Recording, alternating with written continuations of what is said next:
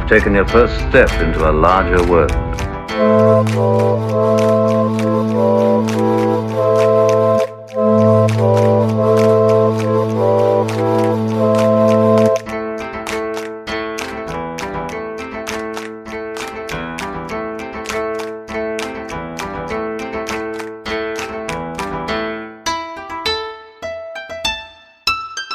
Let's go. Hello there, and welcome to Force Material. I'm Baz McAllister.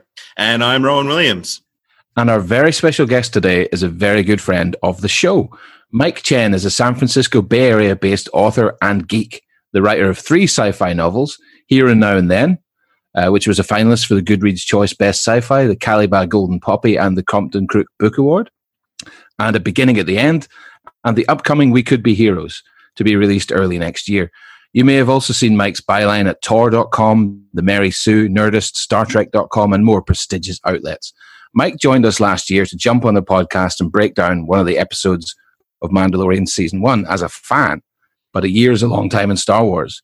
and this week, Mike becomes an official member of the Star Wars family, with his Palpatine centric story Disturbance being one of 40 chosen to make up Volume 2 of From a Certain Point of View, the Empire Strikes Back edition.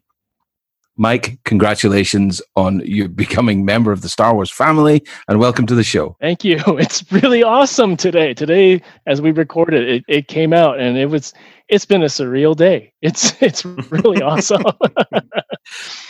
That's fantastic, and uh, and I saw that you um, you posted just on Twitter this morning that Sam Witwer is doing the reading for the audiobook of of your story. Oh my yes. god! Um, yeah, yeah it's great it's amazing because um, like you know we've been my wife actually for, is the first person who um, i knew who was a fan of sam's because she loved the frank darabont movie the mist. And so when i was playing the force unleashed she was like hey that looks like the guy from the mist. And then we looked it up and, and so like, we've been following his career ever since. And being human the US version of Being Human is one of our favorite shows in, in this house. So, in addition to his Star Wars stuff, like we're just nerding out on multiple levels here. That's great. I hope she's kept that up over the years. Like every time he, he appears in Clone Wars or Rebels or whatever, you're just like, that sounds like the guy from The Mist. Yeah. she actually she did not watch Clone Wars and Rebels with me, and now that we're showing my daughter Clone Wars, um, like now she's watching, like she's heard me talk about it for years, but it's like one of those things where it's so daunting for someone to jump in after the fact. So mm-hmm. now that like I like I actually wrote uh, an episode guide leading up to the finale. I think for it was for Tor or the Portalist. Um, but so I'm like, okay, I have a condensed track that if you want to follow this, you know this is like you know 25 episodes for you to do like they're pretty short episodes. And then when my daughter like when we did her star wars run and she started to watch clone wars my wife's like okay i can get into this now safely without just being overwhelmed with what 150 episodes or however many there are of clone wars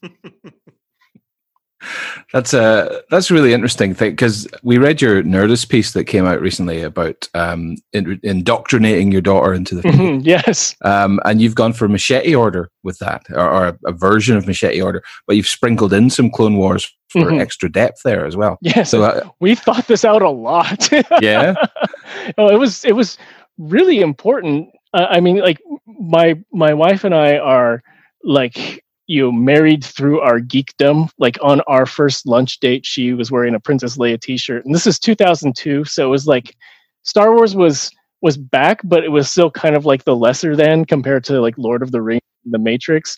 Um so but like it's been very very present in in our lives like forever. So when when my wife got pregnant i remember like we actually started talking about it then. We're like how do we do this? Because we're, we're going to have to think about it. And we actually like some like our friends gave us the Darth Vader and Son book, and we're like, nope, you cannot read that, you know, because that's a spoiler yeah. right there. so we we like we would introduce um we would introduce like plushies and like w- books that like if they had spoilers we would just like read over them or or like not acknowledge them and then like around like five we're like okay i think she can follow the storytelling enough that like because we we didn't want her to just watch it and be like that was fun i don't care put on you know daniel tiger or you know some some kids show like this like we wanted her to have like the emotional resonance of of the whole thing so we, we really thought it out and it's totally worked. Like every night, at like after a shower, I'm drying off my daughter, and that seems to be her time to ask me Star Wars questions. so I get everything from like like these deep questions about like why didn't Obi Wan say anything to Anakin about Padme? You know, like things like that. Where I'm like, that's a really good question, and that you know, like she's picking up on the nuance of like why the Jedi failed. And then on the other hand, like she'll ask me, like, do you think Anakin poops in his suit? And I'm like, I don't know. so she thinks about Star Wars all the time. In fact, I have like just yesterday, um, I was like, do I get mad at her for this? Because she was supposed to be, you know, doing her virtual kindergarten in quarantine, but instead she's drawing a picture of Anakin and she's like, look, dad, he's got his Padawan braid. I'm like, I can't be mad at this, you know, but you should pay attention to class.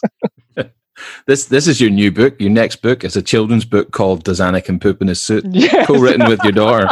I don't tell my agent right away to pitch that. yeah, fantastic. Did, did going through it that way kind of make her more sympathetic to Anakin? Like, because obviously oh, for us, yeah, yeah, yeah, yeah, it was.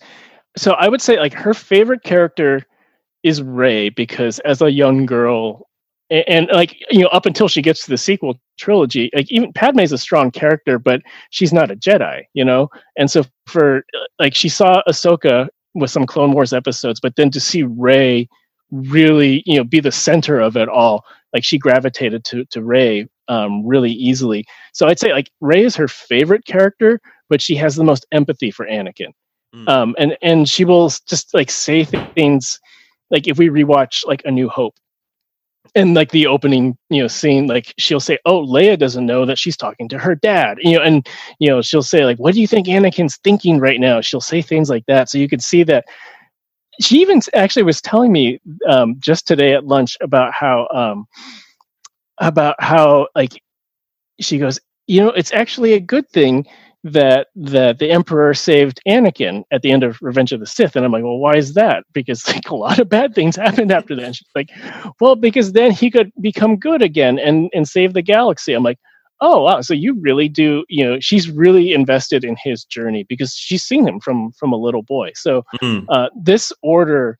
It, like seeing it again, like I actually have never tried watching it in this order, and it really, it really works. Like you have to overlook you know the the execution flaws of, of the prequels i would say like i'm i am way easier on them than i was when when i was like in my 20s watching like the phantom menace um watching it with a six year old who is laughing at everything that jar jar does you know it makes it much easier to stomach but then like just on a character development level and then also with me being a big clone wars person like I can't separate Clone Wars Anakin from you know mm. the movie Anakin. So it's like I see this big tapestry, and then you watch it in this order, and it really, really works. I, I think like they've taken. It's really kind of amazing because when you think about like he's very thinly characterized in in just like the prequel trilogy as it stands, but then when you add in like the surrounding media and then you watch it in this order, which frames the prequel in like context, mm. then he actually becomes a really like flawed and interesting character. Mm. You've convinced me. This is ahead of me in the next couple of years. My son's only two and a half now, but uh, when he turns five, I reckon that's good. And, and I think I'll go with the order that you went in because it yeah, sounds like it, a, the roadmap's there now. Well, it, it's really interesting too because if you look at like what can they take emotionally, like around like five and six, like you know, A New Hope is very easy for them. You know, it's mostly just kind of fun and silly. And then it's like if you crack them into Empire, then they start to see that there's something broader at play here. Like we actually, so we asked our daughter, like we were going to, we knew we were going to do this, but we asked her, like, you know, do you think Vader is lying to Luke or do you think Obi Wan is lying to Luke? And she was just so convinced that, like, why would Obi Wan lie to Luke. He would never do that. Mm. And then we told we said like, would you like to see who Anik or who Luke's dad really is and how he grew up? Do you want to see that before we we get to the next movie? And she was all in. Like we just framed it like you know now you can find out the story and and fill in all these gaps because you're just asking us these questions anyways. Mm. So like it it really worked. And then having having a child view the Phantom Menace and empathize with a child, suddenly like they are totally invested. So she was Yeah. just completely destroyed at the end of Revenge of the Sith. Poor kid. Like, you know, the, the credits roll and then she's just sitting there and like we turn down the volume and she goes like, This is the worst thing I've ever seen in my life. She asked me, she's like, why would someone make this? Like, oh, poor kid. Because it's like, it's not just Anakin turned into Vader. Because, like, you know, when Anakin turns, if she actually first said, she goes, well, he says he's Darth Vader, but he's not that Darth Vader. Something must happen because there's no suit. And I'm like, oh God, something does happen. but then uh, but then it's like you know not only does does anakin get you know fried but then padme dies and she was Mm. not expecting that at all and she was like totally in into padme um and, and so it's like when when padme dies she's like she actually goes what's happening and my wife goes well padme died and she goes what and just stunned silence right there. Like she like starts to say something and it's just gone. I'm on. I'm like, oh God, we've totally tortured this poor child. so it, it, it, but it works because, it, and then afterwards, you know, we told her like there are a lot of adventures with Padme, you know, through the um through the Clone Wars, and you get to spend more time with her. We did tell her specifically the the, the fan theory of Palpatine you know using the dark side to like siphon mm-hmm. Padme's life to keep Anakin alive. We just told her that's canon because we don't want her to think I gave up. And I think like the way that it's cut and the way that it's written, like there's plenty of evidence to to show this. Mm. And, and also in like in Rise of Skywalker, how like they they canonized the idea of like using life force to heal and transfer. I'm like, okay, that's it. I'm sold on this theory. This is what we're telling her has happened. She doesn't have to think Padme gave up. yes. Yeah. So if you were if you were like twenties when Phantom Menace came out, um, were you old enough then to have seen uh, the originals in the cinema? I know. Uh, I believe my parents took me to see Empire. I mean, I have an older brother who's two years older than me, and I know my older brother saw Empire in the theaters. Um, and I definitely saw Jedi. Like, I have very specific memories of like going to see Return of the Jedi, being scared when they take the Vader helmet off. Like, I had no idea what to expect.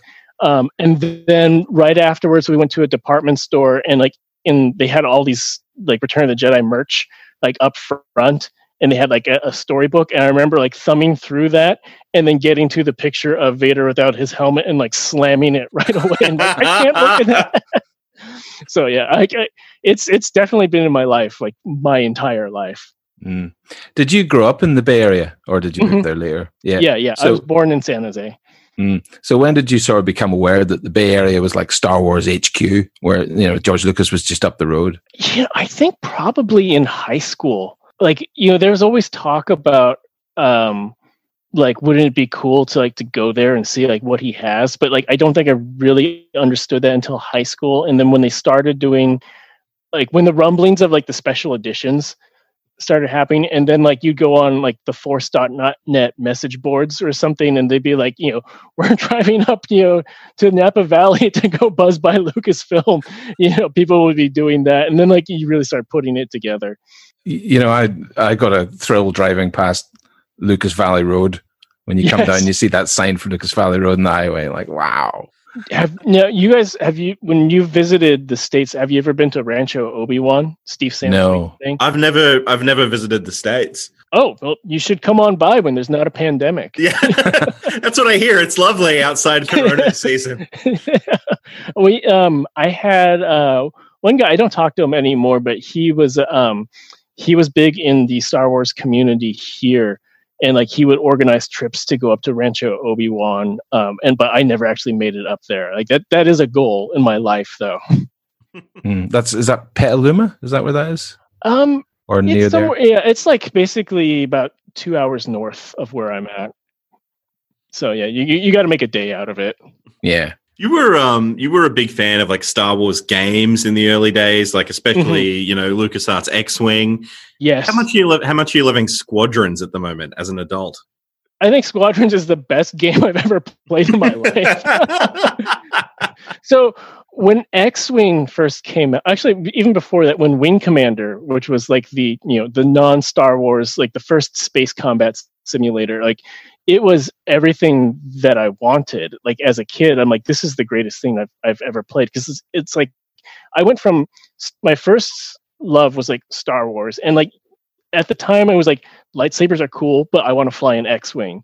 um, and then my obsession with with like fighter pilots got even further. With um, do you guys know the anime series Robotech? Yeah. Okay, so yeah, so Robotech had like the transforming fighter jets in it, and and like a really great story that I, I think still holds up, and I would love to write Robotech like tie-in stuff right now, but but like, uh, so as a kid, like I had like two tracks of fighter pilots in space is awesome, and so I, I, it's something that I always fantasized about so then wing commander came out and then like i remember in my my pc gaming magazine it was like six months later it was like lucasarts announces x-wing and i'm like this is this is everything that i've ever wanted. And then like the whole genre just disappeared after rogue squadron for n64 Mm. and, and oh no wait there was there was a um starfighter for ps2 and that was pretty good but it was very arcade feeling. Um and so when they announced squadrons I was like, you know, please be a combat simulator, do not not just an arcade. And then I remember watching the um, the trailer for it, and you could see like the um, the power balancing Yes. meters between shields, engines, and I'm like, they did it, they did it. They're bringing back X-wing, except it looks like this. So yeah, Squadrons is amazing. Squadrons is so good. Yeah, this Star Wars video gaming has has entered a bit of a renaissance, you know, and, and Yes, I can only imagine it's going to get so much better from here. Because there was that that period of like i think from the phantom menace to the force unleashed where it was just like bad tie-in games. Uh, i mean like i remember playing the phantom menace pc game and it was like kind of fun but you could tell that it was not put together with a lot of care. It's like racer. Oh and you know who um what's the, the john knowles Mhm. uh, is he Yeah. the racer guy? yeah because like i remember listening to that episode and i'm like this is awesome like this is like the backstory of like the good and the bad of LucasArts at the time. yes, Uh, but there was like it was it, it was very hit and miss. And then from the Force Unleashed on, they seemed to like really take it more seriously. And I was disappointed that that um, thirteen thirteen like nothing ever happened with that. But I do believe like they've they're using assets from it in the Mandalorian and and like other pieces like within like current Star Wars media. So I I, I love how like nothing's ever totally erased from from what they can do. Mm. yeah, We mentioned at the top of the show that you uh, you've written as well as your Star Wars work. You've written for StarTrek.com, uh, and your dad is an avowed Star Trek fan. I'm guess- so you obviously are as well, but you know I'm assuming Star Wars wins out of the two for you. Was there any family tension there? Um, no, I mean, like my, uh, one thing that I I've always shared with my dad is like going to the movies to see Bond films and Star Wars films, uh, and Star Trek films. But you know, Star Trek films like you know are very hit and miss. Um, he's so, a big so Star Wars films. A lot of people would argue. yeah. Yeah, I, I always say like I tell people I think like the Star Wars TV shows are like just more consistent in terms of their writing than the than the film like all of the films. Mm. But um Star Trek like the original series I you know I can take it or leave it. Next gen is really my thing and my wife was a big next gen and Voyager person and so um she actually to get ready for Picard uh she sat me down and we we did like a binge through Voyager, and, and like now we're doing Deep Space Nine because I like Deep Space Nine, and I liked Enterprise. I like the back half of Enterprise, um, seasons three and four. So uh, like we are a Star Wars, Star Trek, and Doctor Who family. Like there's equal amounts of merchandise all over our house. are you um, are you a big collector? Do you have lots of? Do you collect any particular Star Wars? You know, I used to be. I, I, I used to be. I used to collect figures and ships, um, and then uh, like it, it just started becoming like a matter of space for me. Uh, my wife is still a big collector. Like not so much. Uh, I'd say like it's died down a lot since we had a kid.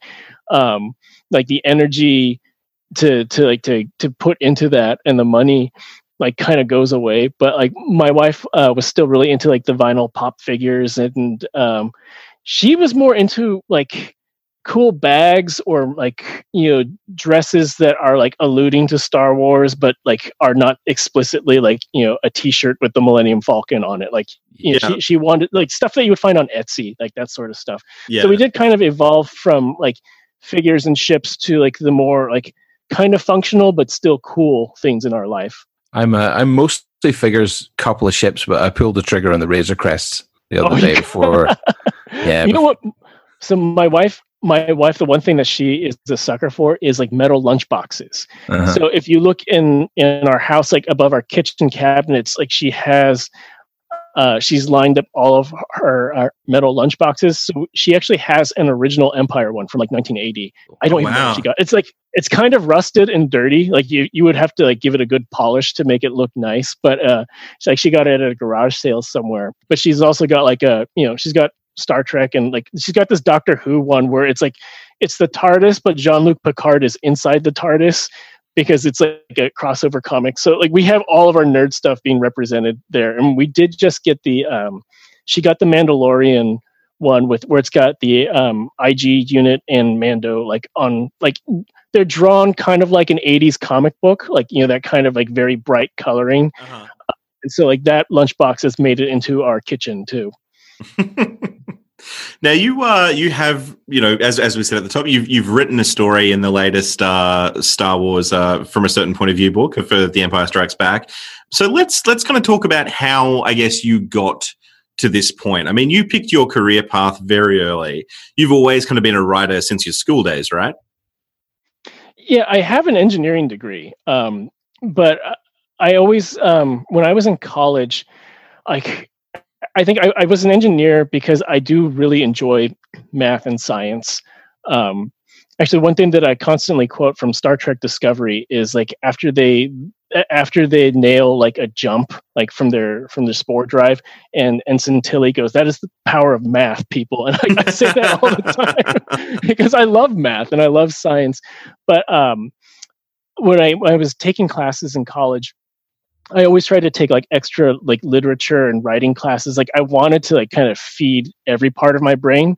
Um, and so after i graduated i started like freelance sports writing. Like that was actually kind of like my weird hmm intro into writing. Like i took creative writing classes but then i also did like freelance sports writing because i realized that like I, I, it just kind of came naturally and like i had my science and engineering brain uh, uh, watching sports that way so i could like break it down analytically. And it was like the early days of sports journalism on the web. So it was like if you write out consistent quality content people eventually found you. Um, and then like the bigger network sites like um, basically absorbed everyone's blogs at that point. Mm. so I did that for a while, um, and then I went back to to writing fiction in around like the late the late 2000s. So like around 2008, 2009, I was like, I, I want to get back into creative stuff and not so much like the sports stuff anymore. Uh-huh. so then. Uh, yeah, but it's like it's always been there in some form. Like I was a technical writer, like with my engineering degree for a while. I, I still do some of that now. Like I'm more like marketing writing for my day job, but I, I still do technical writing. So like somehow or another, every day I am writing something. Yeah, that's good to keep that muscle flexing because that's the key to it, isn't it? Yeah, and, and I say too that like uh, um, people ask me like if, I'm writing like you know a corporate blog post or something like that, like does that drain like my my creative you know well? And I say like it doesn't actually because it's like it's not it doesn't it doesn't feel as difficult to do that. It's like you know the the the standard for writing a corporate data sheet or or like a, a marketing article is just like the bar is not that high. So it's like y- you work on your own like self-editing skills and like your word choice and like if you need to make the, the tone more marketing or the tone's more technical. So like there's a lot of muscles that you use for your brain and it's good to keep those sharp. So then like when i actually write fiction um, or, or even like when i write like if i write for a nerdist article or whatever it's like it takes more brain power than the uh, like writing a corporate article so it's it's good to kind of like keep that muscle really in tune And in amongst all that stuff, you've alluded on your own website that you've had some other uh, interesting life experience stuff going on, like uh, a brief time spent DJing, yes. playing guitar and bass in bands, and, and you Mhm. even worked in a London gay club for a while. yeah. Uh, bartender. I was a bartender. yeah. Yeah. So, like, does any of that stuff find its way into you know inspiration for stuff you've written about in your novels, or Um, n- not really. It's just I I like. Uh, I, I guess you could just say that I I like having a lot of creative experiences. Like I I am a big music nerd. It's like I would say that like I don't talk about it as much uh, on my social media, but like music is probably as important to me as science fiction. I don't get to play music much now just because like I don't have time. Mhm. But like uh finding new bands and like before everything shut down, like going to shows and things like that. Uh, so my wife and I our two biggest things when we were dating and when we were still like young and a lot more fun like we we, we would before yeah, children? You mean before? yes Yeah, basically like I get it. we would go to we would go to nerd conventions and we would go to uh show like concerts at small clubs and that was like it was either one of those things like every weekend for us so Mm. um, so yeah like it, it's just uh, music is always like kind of feeding my my brain in like different ways that that um i think nerd stuff can't Mm. So when did you actually sort of sit down to to write that first novel, and and how long did it did it take to to do? so i decided that i wanted to give it a try in like 2007 2008ish and i wrote a really terrible novel about uh, playing in bands it was inspired by nick hornby's Fi- high fidelity uh I, huh. like I wanted to do like that kind of tone, but like from a, the musician's perspective, not just the the fan perspective. Uh-huh. Um, it, every every author needs to have like the first one or two books that's just not going to go anywhere, but you need to kind of like figure out storytelling. So that book will never go like never be seen by anyone, but it was necessary. um, I I put together, I think like two or three like contemporary stuff uh, stories that like weren't really working and like i was still trying to figure out like how to become a storyteller and like three act structure and that sort of stuff and uh, the book that eventually became my second book a beginning at the end i had first uh, drafted that in 2011 and that was the one where my my my writing partner i was telling her that like i'm getting bored writing like contemporary stories, but I still wanted to write like very character driven stuff. Mhm. And like at the time, that really wasn't that popular in science fiction. And she said, like, well, why don't you just take that and then put it into like the science fiction stuff that you like because that's what you want to do, anyways, and see what happens.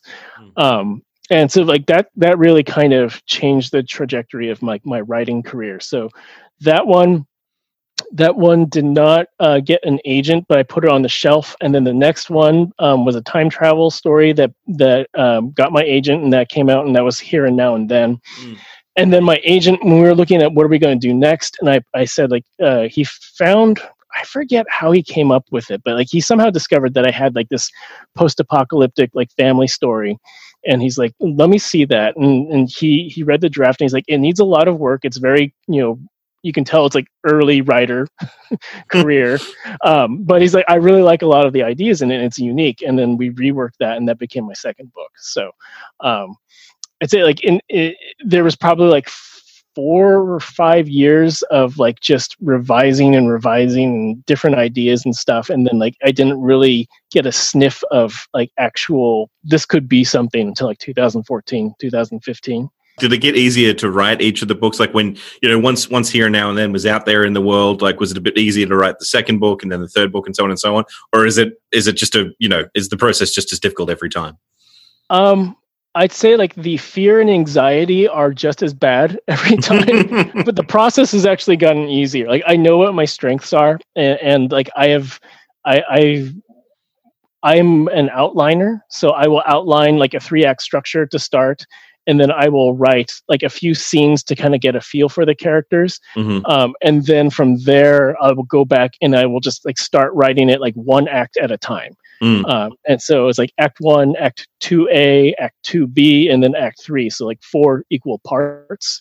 Um, which like once you discover this structure as a writer, you will never see like anything I see on TV, even commercials, like everything has three act structure now, and I can't mm. unsee it. It's like the Matrix. Mm. Um, but yeah, it's like it's easier because like I've just I've done it enough that like I understand the path to get to completion. But it's still like I'm I'm starting a um, a proposal for my fifth book right now. And like i'm starting from scratch. I have like a four page outline that my agent likes. And i'm starting out like these exploratory chapters and scenes. And i'm just like i'm going to fail. Like i have no idea what i'm doing. So that always that has happened every time so far that's how everyone feels, isn't it? So yes, feels. It's complete um, imposter syndrome. I, I, love that what you're saying about uh, you know focusing on family relationships in your novels, but putting in that that sprinkle of sci-fi. So I'm I'm thinking that that if your novels were Star Wars films, they'd be directed by Kershner. They're the yes. intimate character or study Rian kind Johnson. of. Yeah, yeah, uh, it, yeah. Would be, it would be much more towards the Last Jedi than the Force Awakens. Um, yeah, and I find that the the the movies that I go back to and that I enjoy the most are usually like the, the character driven ones. So like my my order of Star Wars is uh, Empire and then Revenge of the Sith and then The Last Jedi and then Rogue One. And those are more challenging than like A New Hope or The Force Awakens, which are more just like, you know, more on like the fun tint of Star Wars. Mm-hmm. The um your middle novel, A Beginning at the End, was mm-hmm. published just after COVID nineteen broke out. Just before just COVID-19. before sorry to give yes. broke out. Uh, set during a pandemic. Um, we understand you've had some irate messages since then from people who, who don't really appreciate how long it takes to write and publish a book. Yeah, that was that was interesting. Um, it, like around March, uh, because like usually most readers of my first book, like I would get messages from them on Twitter, and they'd be like, "I can't read this right now. Like the news is scaring me." I'm like, "That's totally fine. Like I I get it, you know." And internally, I'm thinking like, you know, this is going to be like a career killer. what have I done? and then like in March, I got like this this email, and it was just this woman like just raging at me for like taking advantage of like people suffering, and I'm like I finished this in 2018. Like this is not I'm not trying to do this. Um, but I, I, that did turn into um, a Forbes article, uh, like because I tweeted about it, and then uh, one of their entertainment writers like saw it, and it turned into like the second wave of publicity, and and helped the book kind of find. I don't know footing. if second wave is the word is is uh, phrasing yeah, you use. second wind yeah. publicity so yeah, it's it's been an interesting it's been an interesting year to promote a pandemic book. Like I, I would not advise anyone to go through this because it's just it's just not cool. And, and time out. You're right. Hold on. Yes. I, I see you under the chair. You have to get out. Come here. Come here. Okay. Do you want to tell them who is your favorite Star Wars character?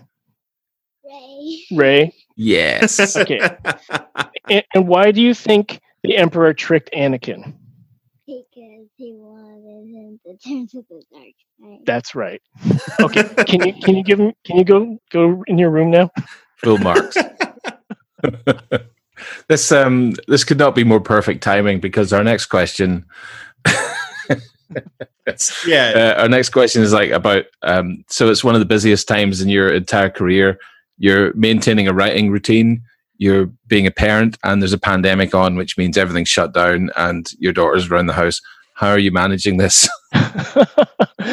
there's that um, there's that gif from Mad Men when Pete goes, "Not great, Bob," and that's kind of how I feel most of the time. I um, I get up. I try to get up at like five thirty to six to to write before my daughter gets up, and she gets up about seven thirty or eight, and then her school starts at eight thirty.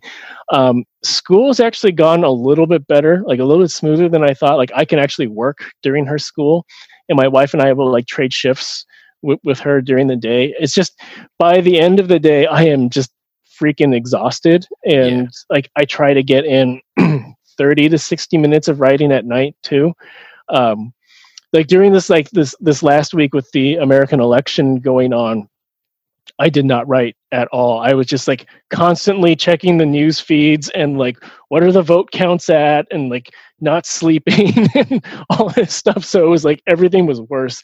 But other than that, I think I've been able to hit a routine and it's just extreme time management, extreme project management and just uh just taking in like if I have half an hour I, I have not played Star Wars Squadrons as nearly as much as I wanted to, um, because I, I, you know, I have deadlines and I have contracts and I have to, I have to hit those. If you add up all the uh, the word count from all the political tweets you've done in the last couple of weeks, you've smashed like a novella at Exactly. least.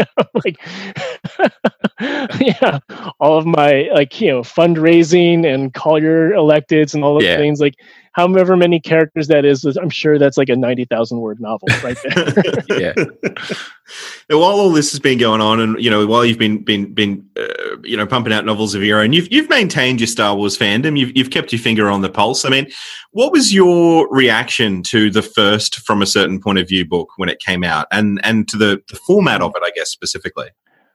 I remember when when that was announced. I remember I telling my agent, I'm like, I need to get in on something like this because I will do a really good job with it. I promise you. Because it's the idea of like just like a short character story against like the bigger backdrop. I'm like, that's what I do.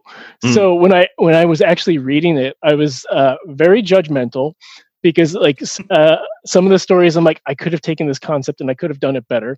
But then there are others like Claudia Gray's Master and Apprentice, which is one of my favorite. Like her Master and Apprentice novel is one of my favorite Star Wars novels, but her Master and Apprentice short story is I think even better than that. Mm. Like just that that little nugget of of Obi Wan consulting with Qui Gon right before he finds Luke. Um, so like that was like the pinnacle of it for me because it was like it gave us a new um, dimension to Obi Wan hmm and it wove connective tissue into into a new hope that obviously was not there you know to start um and, and it was short and it was written really well Mm. so yeah that was that was I, I really really wanted to be in a project like that and um when when uh do you remember when um oh i forget the the actor's name the guy who's playing Shang Chi for for marvel Simu Liu. yeah, okay.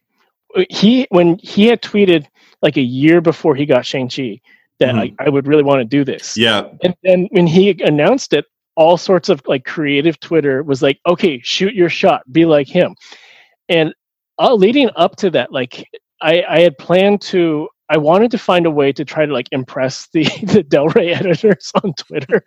So I had planned um a, a like my own version of from a certain point of view of like 30 pitches for the Phantom Menace from start Oh. to finish. Uh-huh. And I was telling um I was talking with uh, Delilah Dawson and Rebecca Roanhorse about like when should I do this? Like how do I not seem too desperate but I want to post this.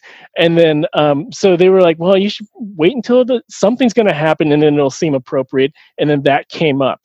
Um, and I don't know if it's like, I know Tom, my editor there, like he's, he's seen it and like, we've joked about like, you know, like he could totally steal that for, for the Phantom Menace version. So like I, I when, when I did that, um, like Rebecca and, and a few other people, like in the Star Wars canon, like they had retweeted it, and then I saw the editors like starting to like some of the stuff in there, and I'd used like the hashtag for you know shoot your shot.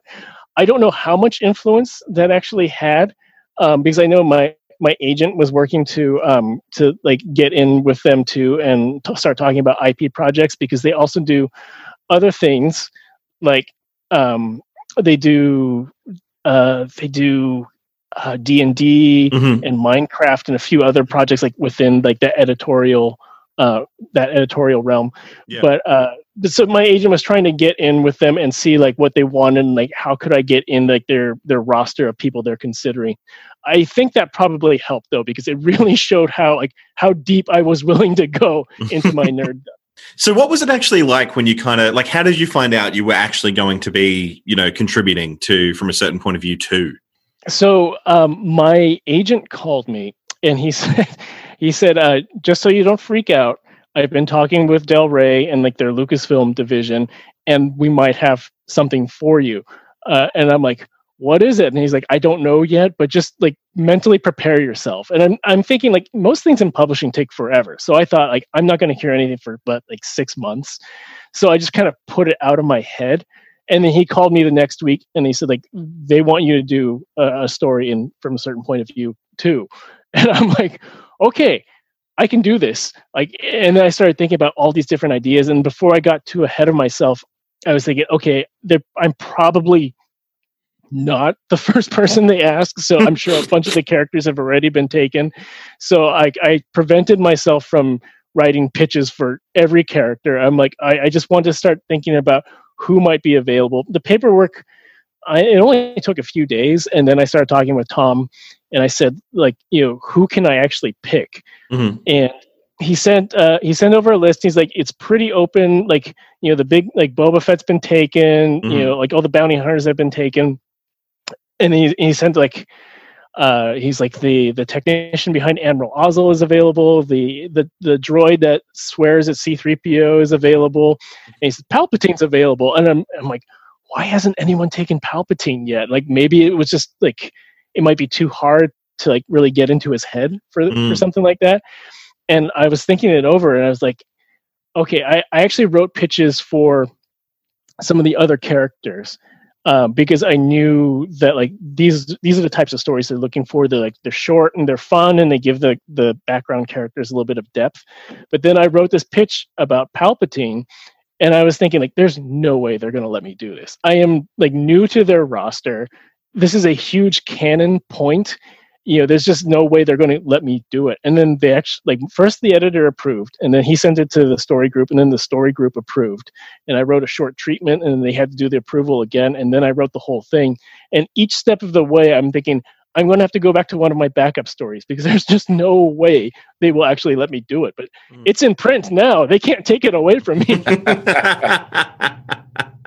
Yeah, like you said, um, Palpatine maybe wasn't chosen because people were fearing uh, the inability to get into the headspace of Palpatine uh, or find his voice. So, how did you, you start with getting into his headspace? What's he planning around this time in Empire Strikes Back, and, and how did you sort of find your way into that?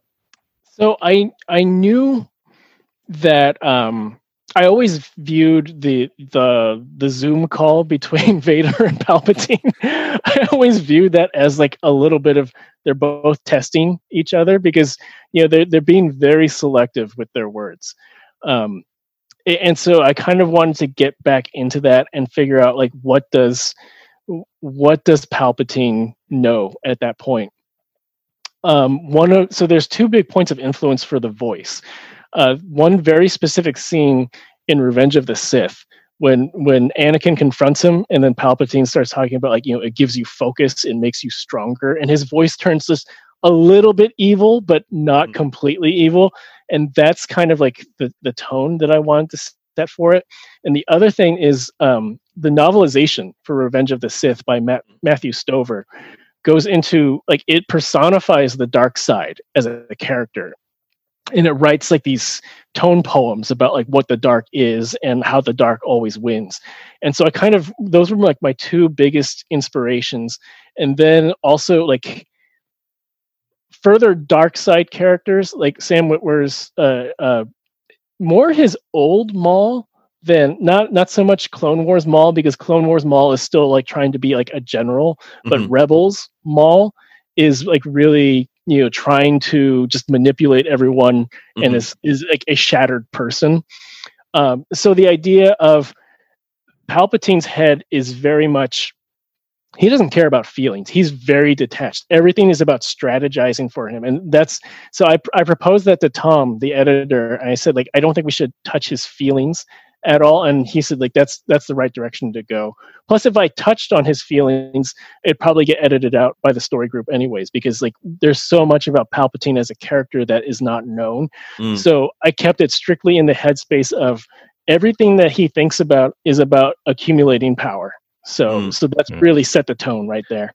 Yeah, so he's playing. He's like a chess master. He's tr- Exactly, trying to think yeah. two moves ahead. Yeah, I love how uh, in the in this sort of Disney canon era, we we have sort of expanded so much on this conversation between Vader and the Emperor. Like we've seen Vader's, you know, in terms of like when Vader found out about Luke in the Marvel Mhm. comics, which I, I, still think is the best moment from any of the the Marvel um, Star Wars comics to, that have come out so far. And now in your in your story, you know, we're seeing the Palpatine's side of it. Like how how do you view the relationship between Palpatine and Vader around this time in their development together. I mean, the Charles Soule comics have, have pretty firmly established there's like little or, or no trust between them. Is that kind of yeah. how you see it? So I actually read the Vader comics after the fact. Mm-hmm. Um, like I just I I read a lot of comics as a kid, and like I could not read digital comics for the longest time. Like the format just would not work with me, and then mm-hmm. to actually get out to a comic store um, until things were in like in omnibus collections like it was i just didn't read a lot of comics so when i when i outlined my story there were notes from the editor from the editorial team where they said, "Oh, this will really work well with with the Vader comic and the Doctor Aphra thing that we have coming up." And I'm like, I don't know what that means, but you know, tell me if I have to change something. um, so then I heard the Doctor Aphra audio drama first when that came out, um, and then like there, there's the part at the end of it where um, with where Vader finds out, um, and Aphra kind of like negotiates for Palpatine or between Palpatine and Vader. And I'm like, oh, this this works perfectly. And then I went back and actually read. I got the like the Marvel Unlimited subscription and forced myself to read digital comics.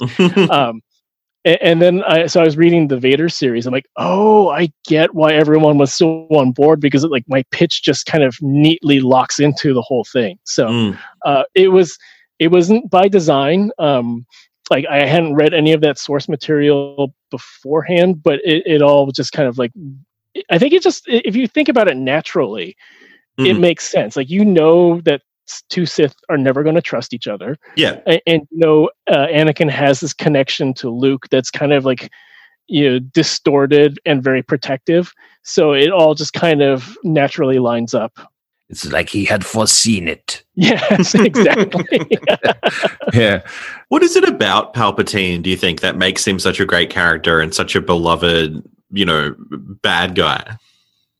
You know, so watching the machete order again, um, because when you seeing my daughter experience how he goes from like kind of this nice but weird old guy to just like laughing and having a great time at being evil. I think there's part of it is part of it is that he's such a ham when he's when he's evil, like in Return yeah. of the Jedi, and he's like totally trolling Luke the whole like you want this, you know, he's being a jerk to Luke. So there's that there's that gleeful villain part of it, but then um I think his complexity in the prequel trilogy about how you know his plans get derailed all the time and he's constantly adapting.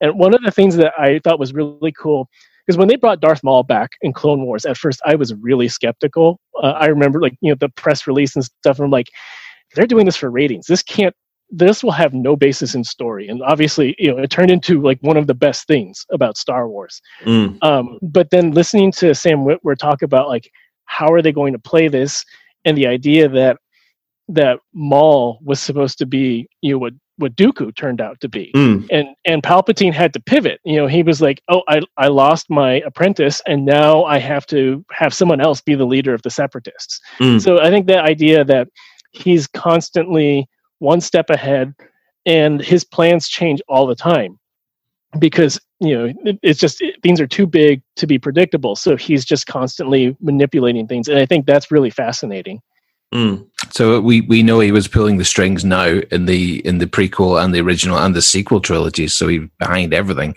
Uh, you're writing him at precisely the midpoint of that.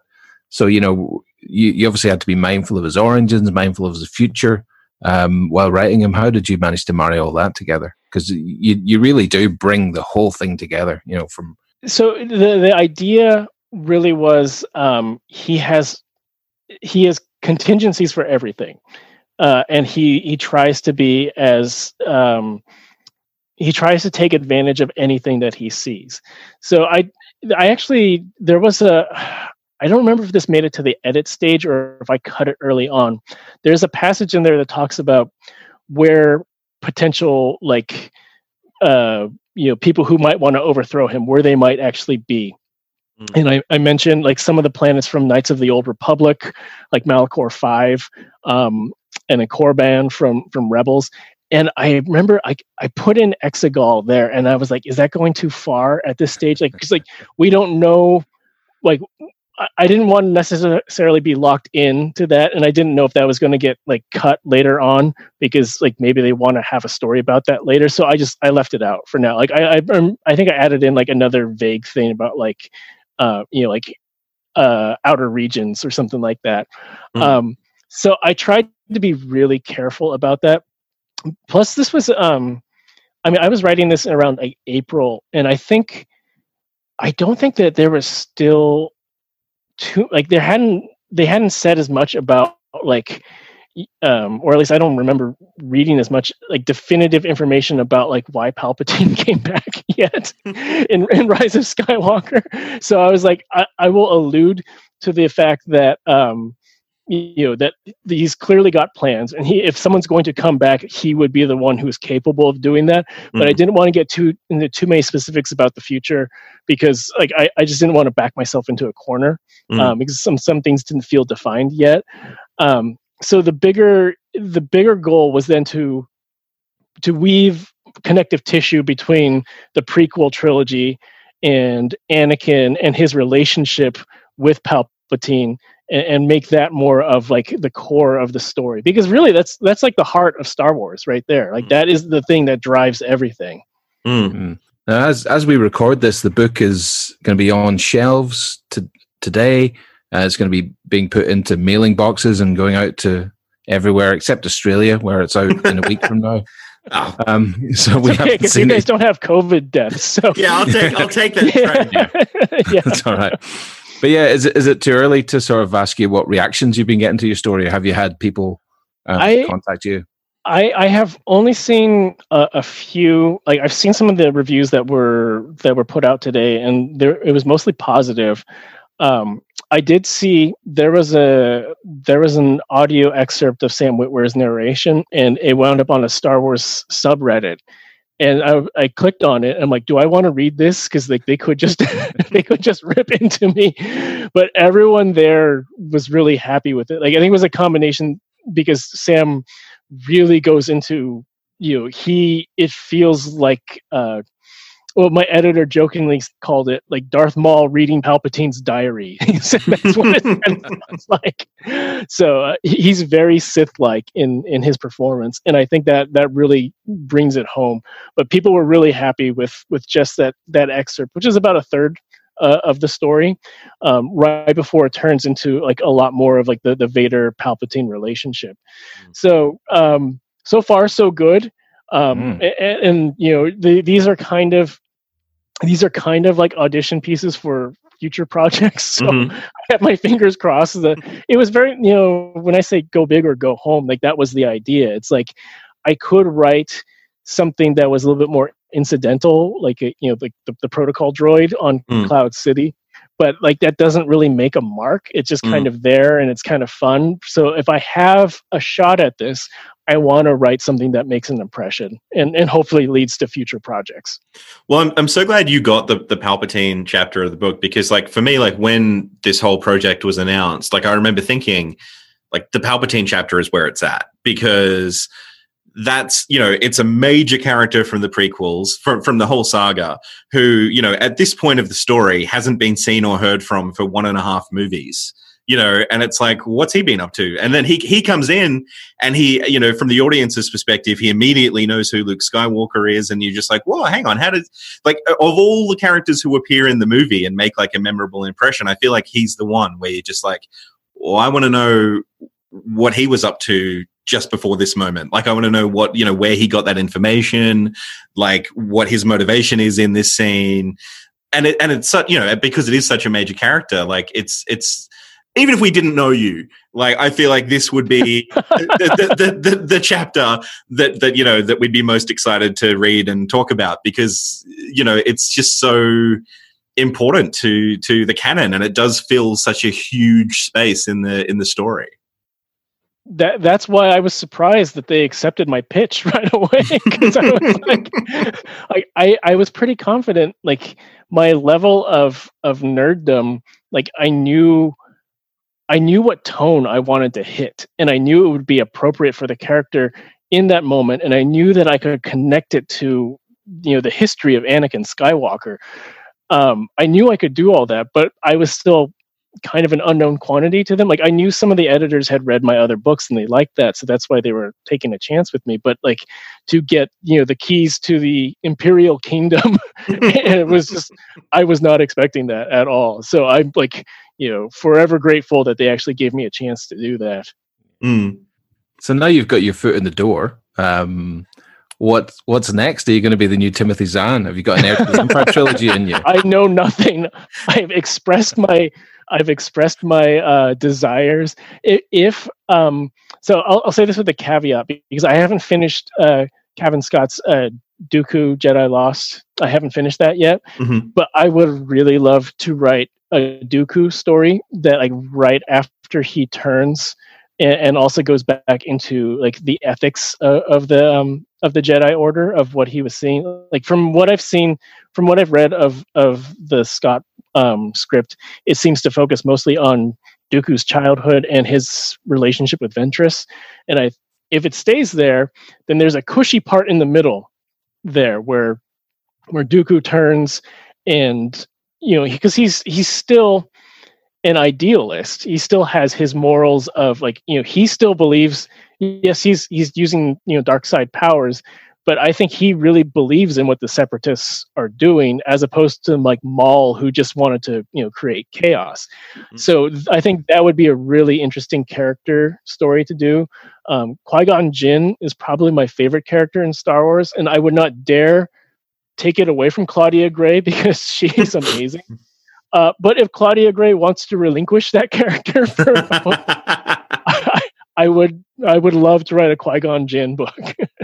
and what's next for you in terms of uh, non non Star Wars uh, projects?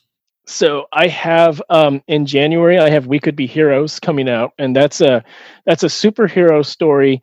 Um, it's it's kind of like a well, depending on what levels of nerddom the audience knows, uh, I'd say it's like a the grounded tone of uh, Jessica Jones, um, specifically like the Marvel series uh, or the Netflix series of, of Jessica Jones, meets uh, the chemistry and humor of uh, DC's Legends of Tomorrow, which is my current favorite show on TV.